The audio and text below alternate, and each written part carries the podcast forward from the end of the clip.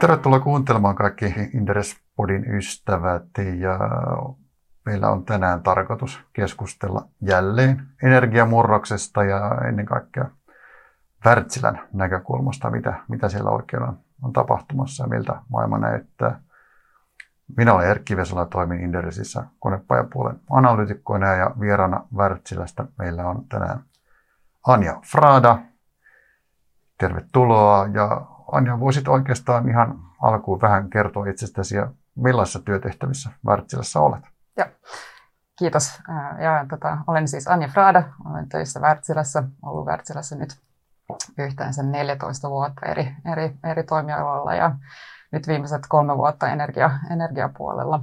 Ja vastaan meidän energiabisneksen liiketoiminnan kehityksestä ja strategiasta.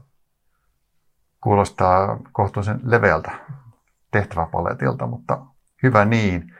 Jos hypätään lähemmäs itse aihetta ja aloitetaan tuolta päästökaupasta, koska sekin ainakin joltakin osin liippaa myöskin Wärtsilää. Päästökaupahan piti, piti vauhdittaa energiasiirtymää silloin kun, silloin, kun tähän mentiin, mutta tota, miten tämä päästöoikeuskauppa ennen kaikkea Euroopassa, miten se on tähän mennessä kehittynyt? Onko sillä nyt saavutettu E U:ssa niitä, niitä tavoitteita, mitä sille asetettiin? Ja puhuttiin muun muassa justiin tästä hiilikaasusiirtymästä.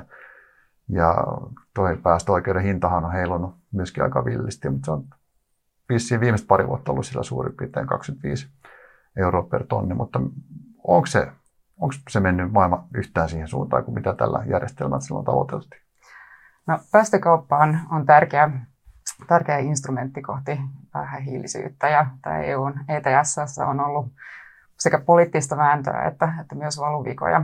Ja, eli siinä, siinä määrin niin, niin, että tuloksia on, on myös osittain ollut, ollut heikkoja, mutta mekanismina tämä on tosi tärkeä ja, ja vie meidät kohti, se on hyvä ohjauskeino viedä meitä kohti sata prosenttia uusiutuvia, uusiutuvia systeemiä. Tuota, miten sä näet, onko tämä niinku tavoite, mikä sinne asetettiin, että C O kaksi -päästöt viisikymmentäviisi prosenttia alas vuoteen kaksituhattakolmekymmentä mennessä vuodesta yhdeksänkymmentä, niin onko se ylipäänsä realistinen? Ja toisaalta sitten se myöskin, onko kaasulla, mikä nyt on Wärtsilälle perinteisesti varsin tärkeä, tärkeä polttoaine, niin onko sillä millainen rooli jatkossa, miten, miten te sitä näette? Joo, eli nämä E U:n asettamat, asettamat tota, asettamat rajoitukset, niin, niin on, on ne saavutettavissa, mutta ne, se vaatii myös tosi isoja toimenpiteitä.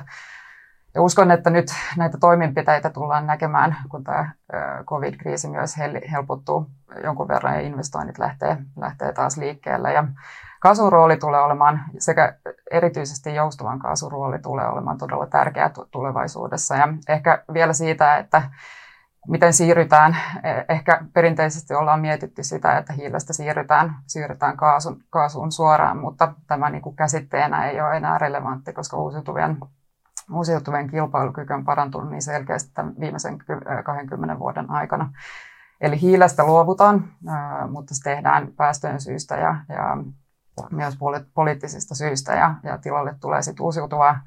Joustavaa, joustavaa kaasua ja akkuteknologiaa. Eli, eli tota, kaasun rooli tulee olemaan todella merkittävä. Ja etenkin no esimerkkinä voisi vois antaa viime, viime keväällä, niin, kun COVID, COVID alensi kysyntää, energiakysyntää, mutta suhteessa niin uusiutuvia tuli systeemiin enemmän. Ja tässä etenkin tämän niin kuin joustavan kaasun ja akkuteknologian rooli ja arvo näkyy Euro- Euroopan markkinoilla selkeästi tässä esimerkissä. Kun puhut joustavasta kaasusta, niin voitko vähän avata, mitä, mitä tarkoittaa joustavalla kaasulla? Eli kaasua on, on niin kuin perusvoimana yleensä kaasu, kaasu on käytetty niin kuin kaasuturbiineissa, mutta moottorit on erittäin joustava, joustava teknologia. Eli kun puhutaan joustavasta kaasusta, niin erityisesti niin kuin moottoriteknologiaa. Okei, niin jos jatketaan vielä hetki päästökaupasta, niin nythän niin kuin Yhdysvalloissa, sitähän on joissakin osavaltioissa, sitä jo, jo tapahtuu, niin sitä on suunnitellaan ainakin Bidenin kaudella, että sitä laajennettaisiin uusiin osavaltioihin. No, onko tällä nyt merkitystä jonkin, tai nimenomaan avaako se Wärtsilälle sanotaan uusia mahdollisuuksia, onko, tuleeko siellä niin kuin hiilikaasusiirtymä kiihtymään tämän johdosta, miltä se jenkkimarkkina näyttää. Joo, eli tota, päästökauppa on positiivinen. Se parantaa uusiutuvien kilpailukykyä, eli kilpailukyky tarkoittaa sitä, että uusiutuvia tulee lisää. Samaan aikaan tämä joustamaton kapasiteetti, niin sen kilpailukyky heikentyy. Eli, eli tilalle tulee tätä joustavaa, joustavaa kaasua etenkin. Mutta uusiutuvat myös, äm, tota, se, äh, sillä on iso merkitys myös tähän hintavaihteluun. Eli, eli uusiutuvat alentaa äh, sähkön hintaa, kun taas sit säätövoima. Säätövoima kallistuu ja tämä avaa sit markkinan akku, akkuteknologialle. Eli Wärtsilän näkökulmasta me ollaan todella hyvin positioituneita sekä kaasuvoimalaitosratkaisulla että akkuratkaisulla. Jos vielä päästökaupasta jatkaa hetken, niin tota, kun päästöt eivät tunne rajoja, niin onko tällainen sanotaan, globaali päästökauppajärjestelmä, jollainen se kai ideaalimaailmassa pitäisi olla, niin onko sellaisen toivominen kuitenkin niin kuin haihattelua? Onko siinä liian paljon niin kuin vastakkainasettelua syntyy sitten, että miten, miten se hinnoittelu tapahtuu ja niin edelleen. Onko tämä ihan, ihan niin sanotusti pipe dream? No, se olisi suositeltava, mutta sitä ei pitäisi jäädä odottamaan. Eli, eli päästöjä pitää, pitää alentaa ja kannattaa alentaa jo nyt. Ja uskon, että, että kuluttajilla tulee olemaan ainakin lähitulevaisuudessa suurempi valta itse asiassa päästöjen alentamiseen kuin, kuin tällaisella globaalisella päästökaupalla. Eli, eli ratkaisuja päästöjen alentamiseen on jo nyt ja ne on kannattavia, eli ei pidä jäädä odottamaan globaalia päästökauppaa. Kun nyt puhuttiin tuosta hiilikaasusiirtymästä, mutta sitten tietysti mielenkiintoinen kysymys, että mennäänkö hiilestä kaasuun vai suoraan, suoraan uusiutuviin.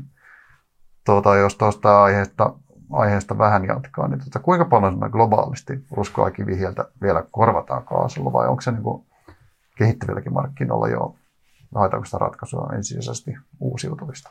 No kyllä, se, kyllä se haetaan uusiutuvista ja kasvoimissa, kasvoimissa määrin. Eli hiilestä luovutaan ja tilalle tulee uusiutuvia joustavaa kaasua ja, ja akkuteknologiaa. Ja me ollaan Wärtsilässä mallinnettu näitä, näitä tulevaisuuden systeemejä todella, todella monessa maassa ja on aika itsestään selvää, että, että näin tulee tapahtumaan. Eli sekä, sekä niin kuin poistuva kapasiteetti että, että energian kysynnän kasvu, niin se tulee täyttämään uusiutuvilla ja joustavalla kaasulla ja akuilla. Joo, tuosta tulee sellainen mieleen tietysti Intia, joka on tuosta todennut, että ainakin joku merkittävä poliittinen taho sieltä totesi, että suunnilleen kaikki nämä hiilivoimalat, jotka, jotka siellä eläköityy, niin tulee korvautumaan uusiutuvilla, mutta mitä sitä käytännössä tarkoittaa, niin en, en tiedä, miten realistista sen puhe on ylipäänsä ja toisaalta tarvitseeko nämä nyt sitten nämä uusiutuvat voimalat joka tapauksessa sitten aina niin kuin sanotaan kaasupohjaisen backupin. Joo, kyllä ne tarvitsevat, mutta just Intiassa niin kysynnän, kysynnän kasvu tullaan täyttämään uusiutuvilla ja, ja joustavalla kaasulla ja akuilla. Ja sitten tämä hiili, hiili estää itse asiassa näin, niin kuin uusiutuvan maksimoinnin, eli uusiutuvan niin kuin energiakäytön maksimoinnin. Eli, eli siinä mielessä se ei, se ei ole hyvä, jos tulee poistumaan, poistumaan systeemistä. Ja tilalle tulee sitten enemmän uusiutuvia, joustavaa kapasiteettia ja akkuja. Ja itse asiassa Intia on ennusteiden mukaan yksi isoimmista kasvumarkkinoinnista, erityisesti joustavan kaasun kannalta. Mutta niillä on todella hyvät aurinko-olosuhteet myös, eli, eli myös tämä akkuteknologia tulee olemaan erittäin relevantti. Jos hypätään Intiasta sitten vähän kehittyneille markkinoille, eli Saksa, jossa siellä nyt on omat haasteensa tietysti, kun ydinvoimasta päätettiin luopua, mutta siitä kuitenkin vielä jos viime vuonna tuotettiin ydinvoimalla niin kuin yksitoista prosenttia sähköistä. Jos nyt jo niin kuin ensi vuoden lopussa tosiaan ydinvoima pitäisi ajaa alas, niin ehtiikö Saksa paikata tämän vajeen ja toisaalta miten se vaje nyt sitten täytetään? Joo. No, Saksa on investoinut tosi, tosi paljon sekä uusiutuviin että joustavaan kaasuun viimeisen, viimeisen vuosien aikana. Ja itse asiassa, jos katsoo investointeja, niin viimeisten, ihan viimeisten vuosien aikana niin Saksa on investoinut joustavaan kaasuun enemmän kuin viimeisen kahdenkymmenen vuoden aikana. Eli, eli tota, paljon investointeja tähän ja ä, sitten Saksa on, on todella hyvin integroitunut myös E U:n sähköjärjestelmään, eli jos tällainen mahdollinen vaje syntyy, niin, niin sen voi kattaa myös tuonnilla. Mutta myös malliemme mukaan niin, niin Saksa tulee korvaamaan tämän ydinvoimavajeen niin enemmän, enemmän uusiutuvia ja joustavaa kapasiteettia.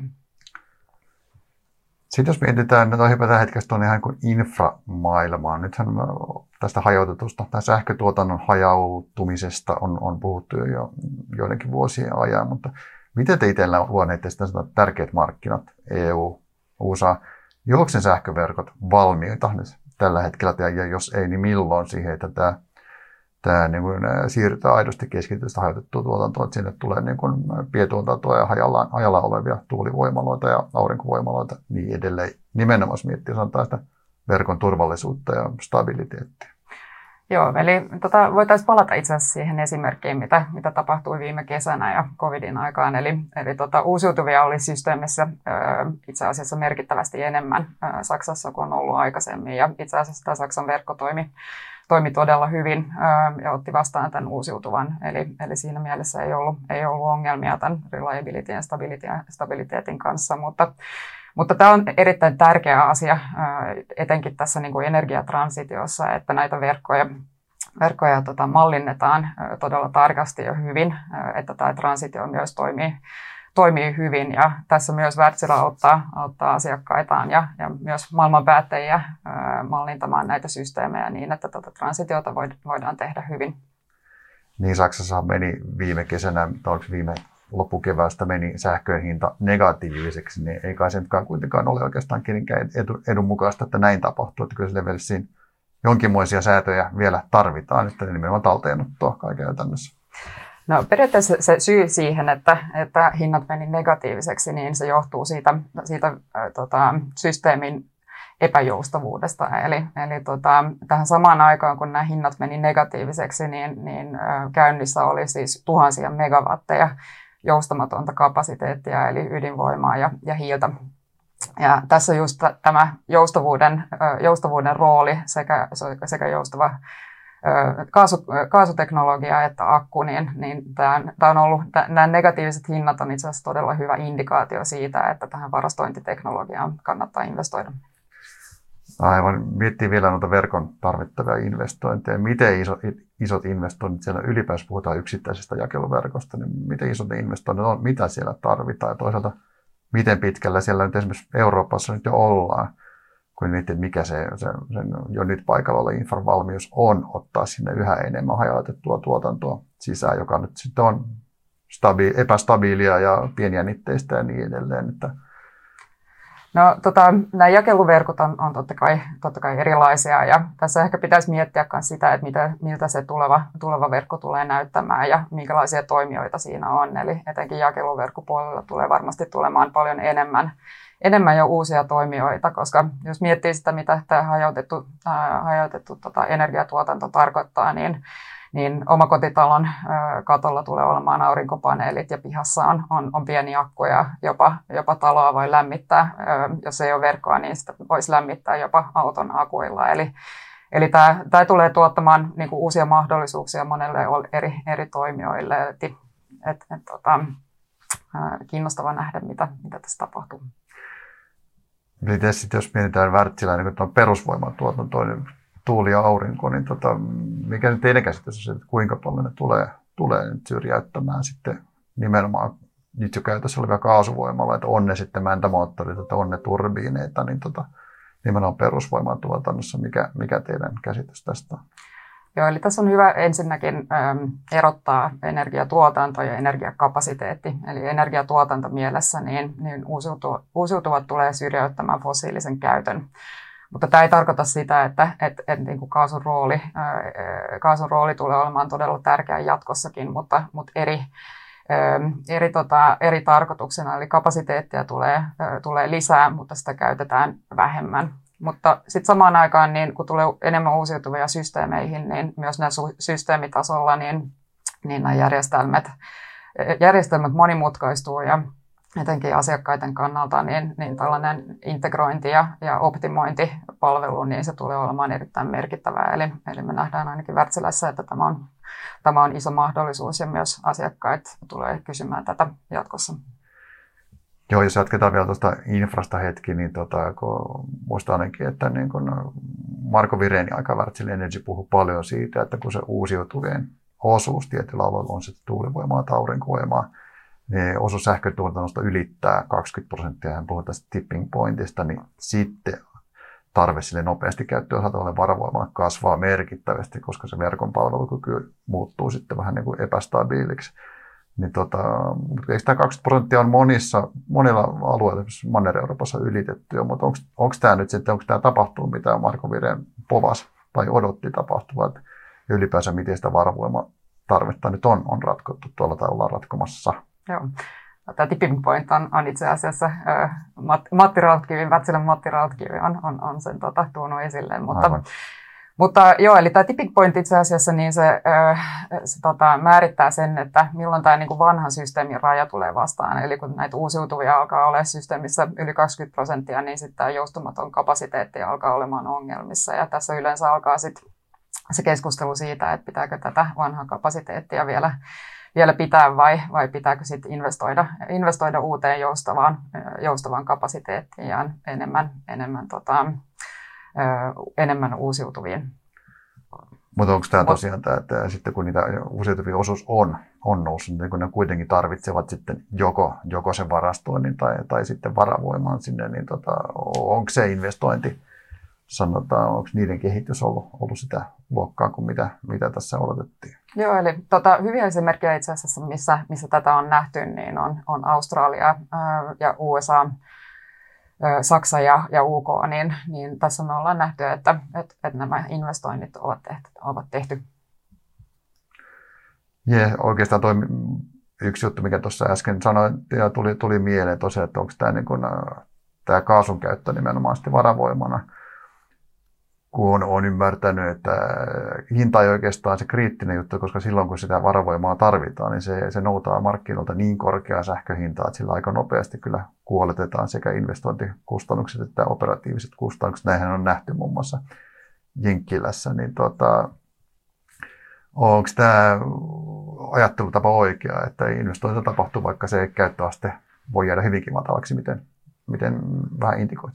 Joo, eli tota, eikä, itse asiassa aika vähän ollaan nähty tällaista niin kuin opportunistic approachia tähän, että et enemmänkin ö, tämä investointi toimii vakuutuksena näitä hintapiikkejä vastaan. Eli etenkin jos on, on paljon uusiutuvaa portfoliossa, niin, niin sit, ö, sen uusiutumisen maksimoinnin kannalta niin on hyvin järkevää investoida tällaisen varavoimaan. Mennään sitten hetkeksi varastointipuolella. Siitähän nyt on niin kuin tulossa todella iso markkina. Että ne, mitä Jenkeistäkin on katsonut ennusteita, niin nyt seuraavalle niin kuin viidelle vuodelle puhutaan neljäkymmentä prosentin vuosikasvusta, että mentäisiin kaksikymmentäviisi, oltaisiin seitsemän ja puolen gigawatin kapasiteetissa. Niin tota, onko tämä tällainen kymmenen prosentin kasvuvauhti, niin onko sitä odotettavissa myöskin Euroopassa ja Kauko-idässä? Miltä se maailma näyttää?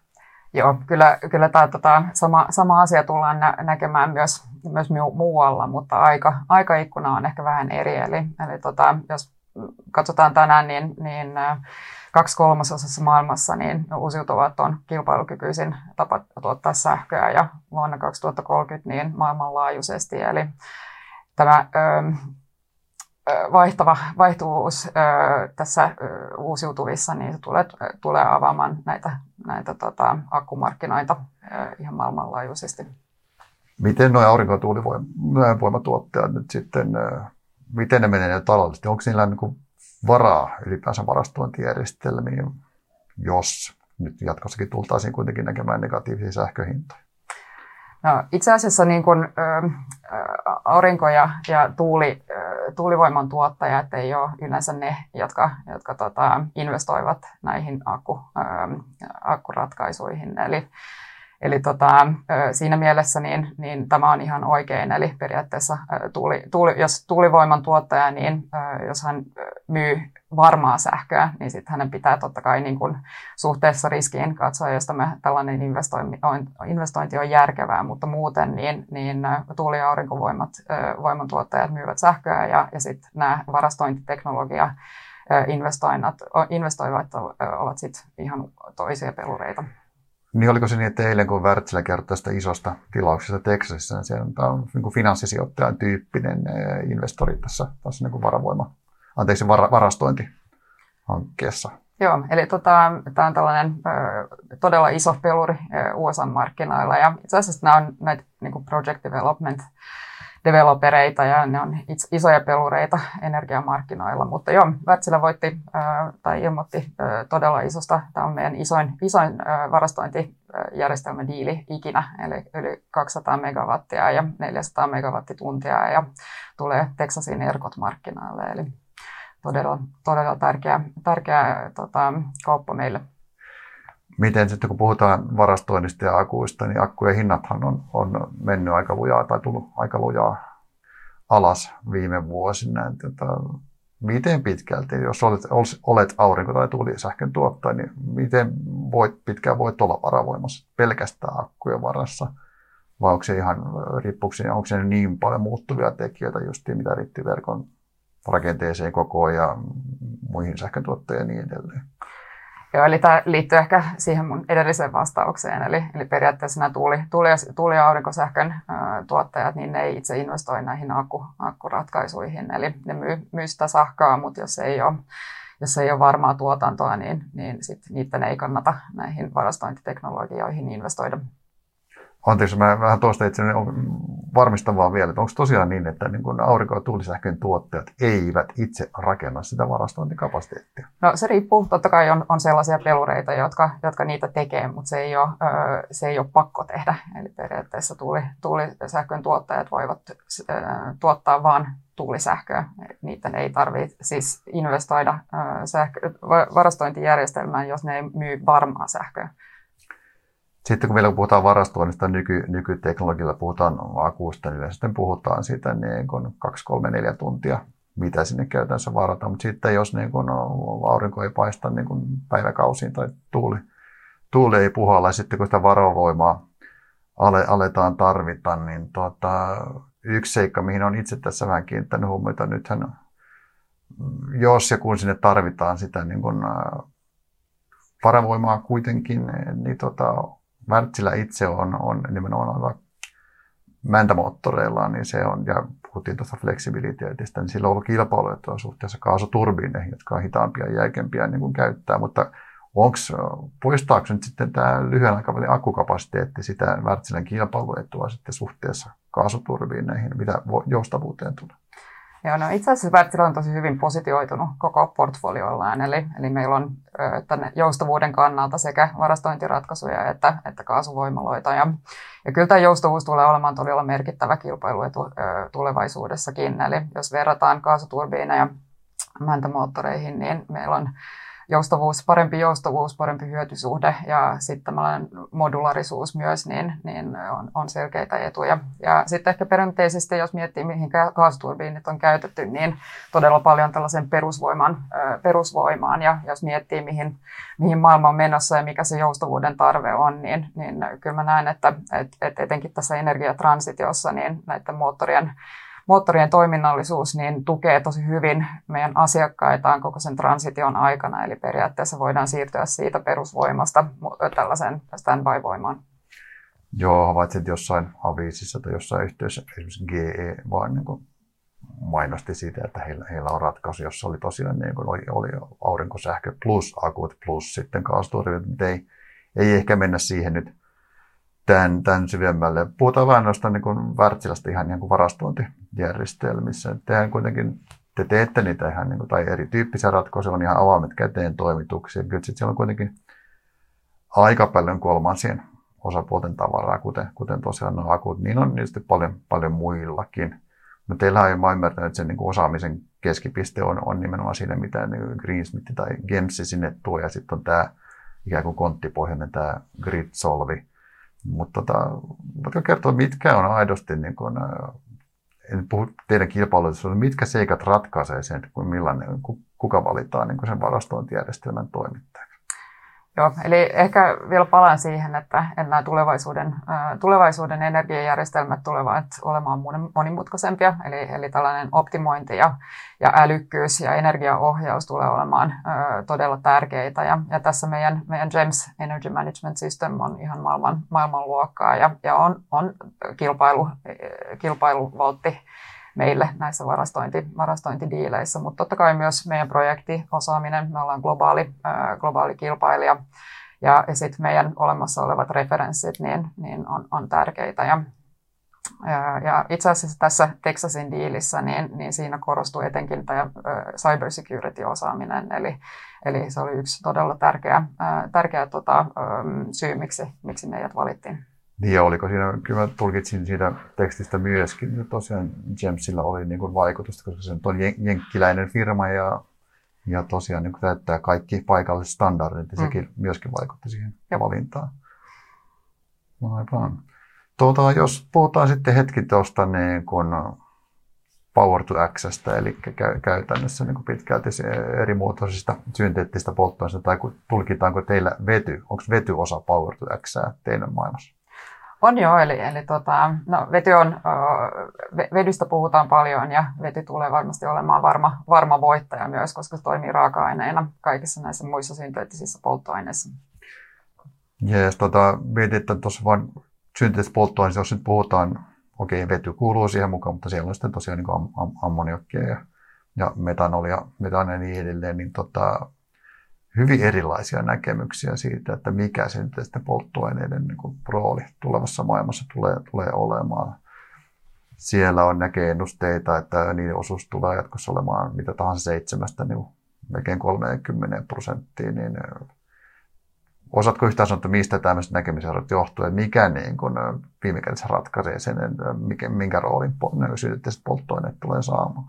Joo, no me ollaan tota, Wärtsilässä myös mallinnettu näitä ja itse asiassa viime vuonna tehtiin tällainen Wärtsilä Atlas, joka on julkisesti, ää, joka on julkisessa käytössä, niin, niin ollaan mallinnettu sata neljäkymmentäviisi energiajärjestelmää ja myös katsottu, että mikä tämä synteettisen polttoaineen rooli tulee olemaan. Ja ää, ainakin niin kuin energiamielessä me nähdään, että tämä on, on, on se viimeinen ratkaisu. Mutta sitten liikenne ja, etenkin niin kuin liikenne- ja teollisuuspuolella niin synteettiset polttoaineet tulee olemaan todella merkittävässä roolissa. Mutta, mutta energiapuolella niin, niin itse asiassa tehokkain tapa on, on, on tämä suora sähköistyminen. Kun miettii synteettisiä, niin okei, okay, vetyähän pystyy tekemään suoraan niin elektrolyysissä, mutta sitten niin näiden varsinaisten synteettisten polttoaineiden puhutaan hiilivedystä, että siellä on sana hiili. Eli sitä hiilidioksidia nyt sitten tarvittaisiin ja sen talteenotto. Onko se, miten kallista se ylipäänsä tai on nykyteknologialta, miten järkevää se on? Otetaan sitä sitten niin kuin teollisuuden noista sivuvirroista tai sittenhän suoraan ilmakehästä. Joo, eli sivuvirroista niin, niin C O kaksi hinta on, on noin kymmenen euroa tonni, mutta siihen ei kuulu varastointihintaa. Eli, eli varastointi on, on kun tämä on, tulee olemaan raaka-aine tulevaisuudessa, niin varastointia pitää myös ö, ottaa huomioon. Sitten tällaisella D A C-menetelmällä, eli, eli kun ottaa hiilidioksidia suoraan, suoraan tota ilmasta, niin sen hinta on, on yli sata euroa ä, tonni, ä, mutta varmasti kun tämä teknologia kehittyy, niin myös hinta, hinta tulee alas. Mutta itsessään niin nämä on aika erilaisia tuotteita ja niiden arvo on myös erilaista, eli sinänsä äm, pitäisikö niitä verrata toisiin, tai, toisiinsa. Ä, niillä on myös vähän eri ansaitamalli, mutta, mutta tota, ehkä niin kuin vähän samantyylisesti kuin vedyllä, niin vety, vedy, vedystä puhutaan monen, monessa eri väreissä jo nyt, niin, niin varmasti C O kaksi kannalta niin tullaan näkemään vähän samanlainen trendi. Vielä jos puhutaan metanolista, niin tota, onko se sen tuottamisen laajassa skaalassa, niin onko siihen edellytykset, kun miettii kuitenkin, että se, jos se hiilidioksidin saatavuus on kuitenkin, olisi liian pieni tai kustannus liian korkea. Totta kai se varmaan vähän vaihtelee alueittain, mikä se tilanne on, mutta onko metanoli niin kuin polttoaineen ihan tätä päivää jo laajassa skaalassa? No, tämä niin kuin C O kaksi, jos, jos miettii, mistä C O kaksi saa, niin, niin se, sitä on sekä niin kuin fossiilista että biopohjaista. Eli, eli tota, biopohjainen C O kaksi niin se tulee...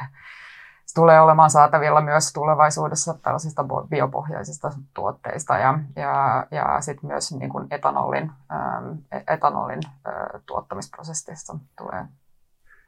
Ja yksi synteettinen polttoaine, joka aina nousee esiin, on myöskin tuo ammoniakki, joka siinä nyt ei ole hiiltä, että se on siinä mielessä olisi niin kuin metanolia parempi vaihtoehto. Ja sitä voidaan myöskin tietysti tuottaa uusiutuvalla sähköllä, mutta ammoniakkikaan ei ole ihan helppoa, se on syövyttävää normioloissa ja toisaalta sitten mukana tulee myös sitten typen oksidoita.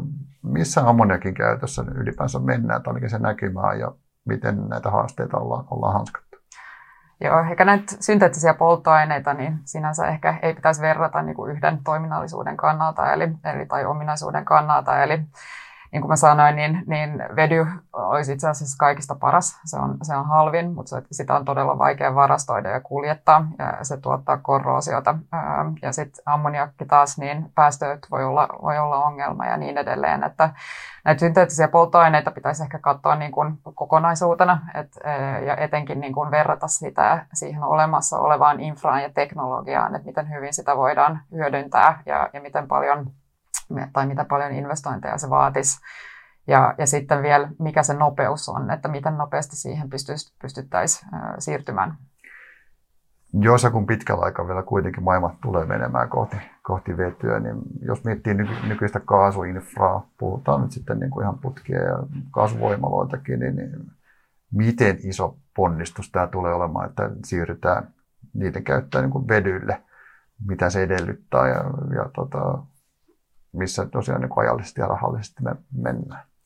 No, tästä, tästä puhutaan todella isoista summista, mitä, mitä E U:ssa ää, tällä hetkellä keskustellaan, mutta ehkä niin kuin, sen voisi katsoa myös toisesta, toisesta näkökulmasta. Eli tulevaisuudessa niin, niin se kilpailuetu siihen vedyn tuottamiselle tulee olemaan halpa sähkö ja, ja myös veden saatavuus. Eli, eli näitä vedyä, vetyä pitää, tai tulee myös tekemään niin kuin lokaalisti. Ja siinä mielessä just näiden verkkojen rooli voi, voi ehkä olla vähän, vähän eri sit tulevaisuudessa. Kun sitten sitä vetyäkin on, on eri väristä. Harmaa on vissiin sitä niin kuin likaista vetyä sitten kuitenkin, ja sitten tämä vihreä vety on sitä, joka, joka on tuotettu puhta, puhtaasti tai niin kuin täysin uusiutuvilla. Mutta jotta sinne, niin kuin, josta se vihreä vety olisi kilpailukykyistä, niin olette sitten laskenut sitä, että päästöoikeuden kautta tai joidenkin muiden tukifunktioiden kauttahan tietysti pitää niin kuin, se saattaa kilpailukykyiseksi, niin missä päästöoikeuden hinnan pitäisi mennä, jotta niin kuin, vihreä vety olisi kilpailukykyistä?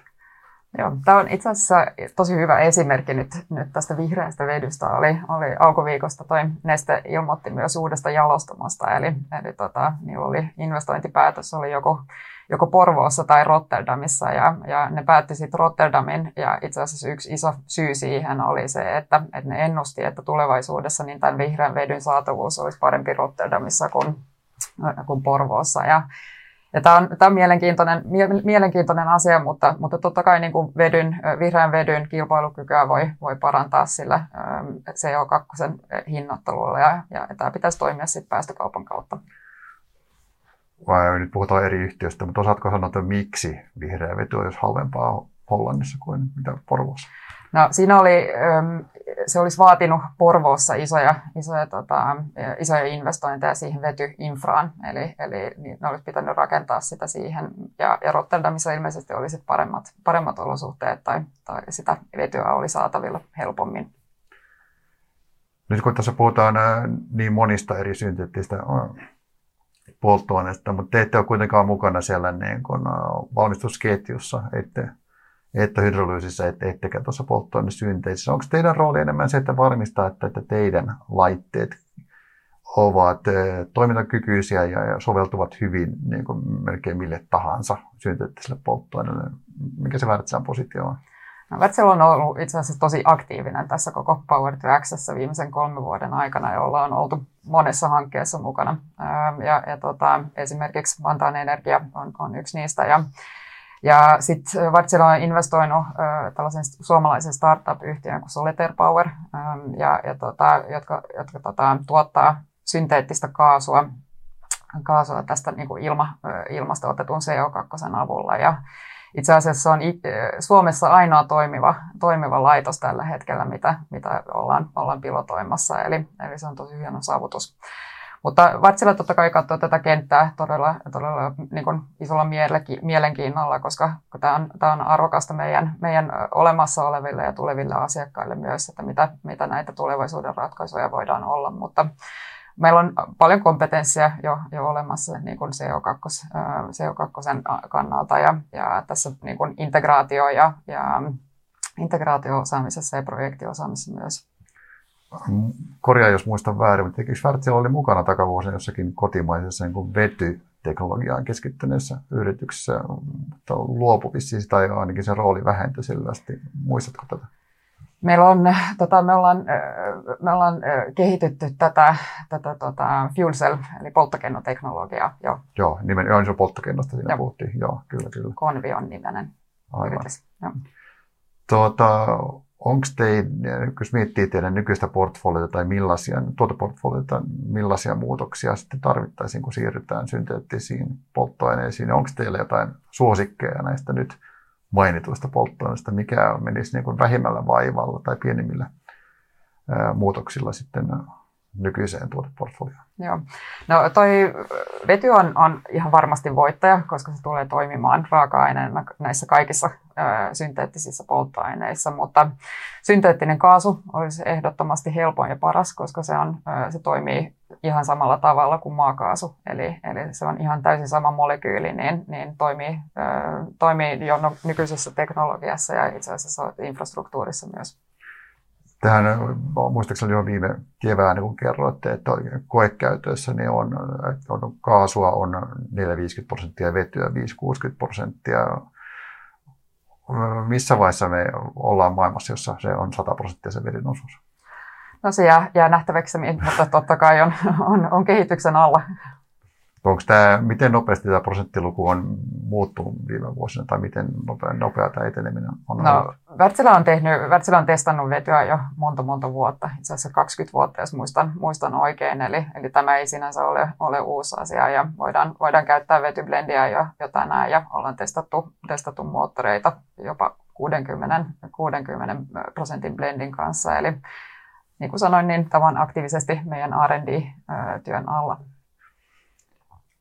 Jees. Tota, niin tietysti siellä on muutkin, esimerkiksi kaasuturbiinivalmistajatkin puhuu, niin suurin piirtein kai samoissa prosenteissa mennään, ettei kai se kukaan ei ole siinä hirveän paljon toistaa välttämättä edellä.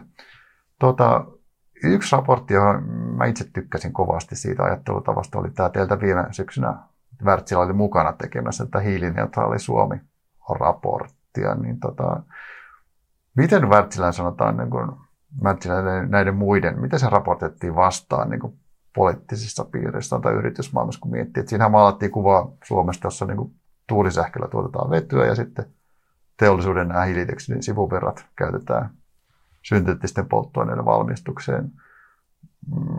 Onko se raportti johtanut, jos niin mihin tähän mennessä? Joo. No vastaanotto on ollut tosi, tosi hyvä. Eli, eli tämä on mun mielestä tosi hyvä esimerkki myös siitä, että miten yritysmaailma ja yliopistot voivat tehdä yhteistyötä tärkeän asian puolesta. Ja Sanna Marin kävi, pääministeri Sanna Marin kävi, kävi Lappeenrannassa marraskuussa ja kuunteli, kuunteli tämän raportin tuloksia. Ja itse asiassa meillä tämä Soletair Powerin laitos on myös Lappeenrannassa, niin kävi Kävi katsomassa, miten, miten tämä synteettinen, ää, synteettinen kaasu ää, tuotetaan. Ja, ja tota, tässä on Suomelle tosi merkittävä mahdollisuus ää, tähän niin kuin tuote, tuotekehitykseen ja, ja tehdä tästä, tästä myös vienti, vientimahdollisuutta. Ja, ja ihan konkreettisia asioita, niin, niin ää, tämän viikon alussa niin ehdotettiin myös tätä E U:n elpymispakettia, ja siitä suuri osa on, on tai puolet siitä on, on itse asiassa ää, keskittyy tähän vihreään siirtymään, ja, ja siitä vielä ää, osa oli, oli itse asiassa tähän niin kuin vetyteknologiaan ja, ja näihin hankkeisiin, jotka on jo ää, käynnissä Suomessa, eli, eli meillä on Joitakin, joitakin ihan konkreettisia hankkeita menossa, jotka, jotka toivottavasti myös, myös edistyy ja saavat, saavat tukirahaa, mutta Vetyallianssia on ja, ja, ja muuta, ja tässä Wärtsilä ja S T yksi ja L U T on, on, on ollut todella, todella aktiivisia, aktiivisia ja pioneereja, pioneereja Suomessa, eli tästä, tästä on hyvä. Öö, Tämä on meille todella hyvä mahdollisuus ja meidän pitäisi ottaa siitä kiinni. Nimenomaan asioita on, on jo tapahtumassa tai on. Vähintään niin kuin suunnittelupöydällä. On ehdottomasti. Hyvä homma, hyvä homma. Tota, jos me aletaan pikkuhiljaa vetää, vetää yhteen tätä keskustelua, mä oon itse miettinyt sitä, että onko tämmöisen niin kuin liukuvan siirtyminen odottaminen realistisesti tai onko se, onko se vaikka niin kuin periaatteessa ainoa vaihtoehto, eli mennään ensin vähemmän saastuttaviin fossiilisiin ja sitten kokonaan tuuli- ja aurinkovoimaa ja, ja samalla sitten tämmöisen niin kuin suljetun kierron synteettisiin ja niin kuin biopolttoaineisiin. Toteutuuko tämä näin? Ja onko se oikeastaan pakko mennä juuri näin? No uusiutuvat on, on totta kai se, se paras tapa, mistä, mistä aloittaa. Eli uusiutuva, uusiutuva teknologia on, on todella kilpailukykyistä ja, ja sitä... sitä pitäisi, ää, pitäisi tota, käyttää niin paljon kuin, kuin mahdollista. Ja, ja tämä kaasun rooli tulee olemaan, ää, fossiilinen kaasu tulee olemaan niin kuin siirtymävaiheessa ää, todella tärkeä, koska se mahdollistaa sen uusiutuvan käytön. Ja, ja sitten kun teknologiat kehittyy, niin, niin, niin myös tämä viimeinen ratkaisu, eli synteettiset polttoaineet, ää, tulee sitten korvaamaan tämän fossiilisen käytön. Eli näin me ainakin Wärtsilässä nähdään, nähdään tulevaisuus, ja, ja mä uskon, että, että monet muutkin. Joo, mä itse olen pelännyt, että tulee sellainen pysähtyneisyyden hetki tuolla niin voimalapuolen investoinneissa, kun voimayhtiöt ei, niin kuin, ne ei laajassa mitassa tiedä sitä, että mihin uskaltaan investoida, ja toisaalta samalla pitäisi koko ajan pyötä, kyetä se toimitusvarmuus takaamaan. Tehdään esimerkiksi samaa konetta, voidaan ihan ilman niin kuin, muutoksia käyttää sekä kaasun tai ammoniakin tai sekä metaan että vedyn polttamiseen, mutta tota, teillä on niin kuin, luottamus korkea, että tämä, tämä tosiaan tulee menemään näin liukuvasti. Tämä pelko on ainakin osin aiheeton. Joo, no niin kuin mä sanoin siitä, kun puhuttiin siitä globaalista päästökaupasta, eli, eli ratkaisuja tähän asiaan on, on jo nyt ja teknologia on olemassa, niin mun mielestä on erittäin tärkeää, että, että käytetään niitä ratkaisuja, mitä meillä on tänään ja edistetään sitä, edistetään tilannetta ja, ja, ja teknologia tulee kuitenkin kehittymään todella paljon tässä viime seuraavan kymmenen vuoden aikana, eli, eli, eli tota, sitten kun teknologia on saatavilla, niin sit sitä voi, voi myös käyttää. Eli onko tässä viime kädessä aika iso pedagoginen eetos sitten tuonne voimayhtiöiden suuntaan, että kertoo heille, käydä osoittamasta, mikä kaikki on mahdollista ja sekä niin kuin teknisesti että taloudellisesti järkevää. Joo, no sitä me tehdään todella paljon, eli, eli tämän meidän mallinnus, äh, mallinnuksen kautta niin näytetään ja lasketaan niille maille se optimaalinen transitio, että mitä, mihin, niitä, mihin niiden pitäisi investoida, eli mikä on se järkevin tapa päästä siihen sata prosenttisesti uusiutuvaan systeemiin. Ää, kiitoksia Anja Fraade Wärtsilästä. Oikein, oikein hyvää keskustelua, mielenkiintoisia uusia näkökulmia ja, ja tietoa. Kiitos.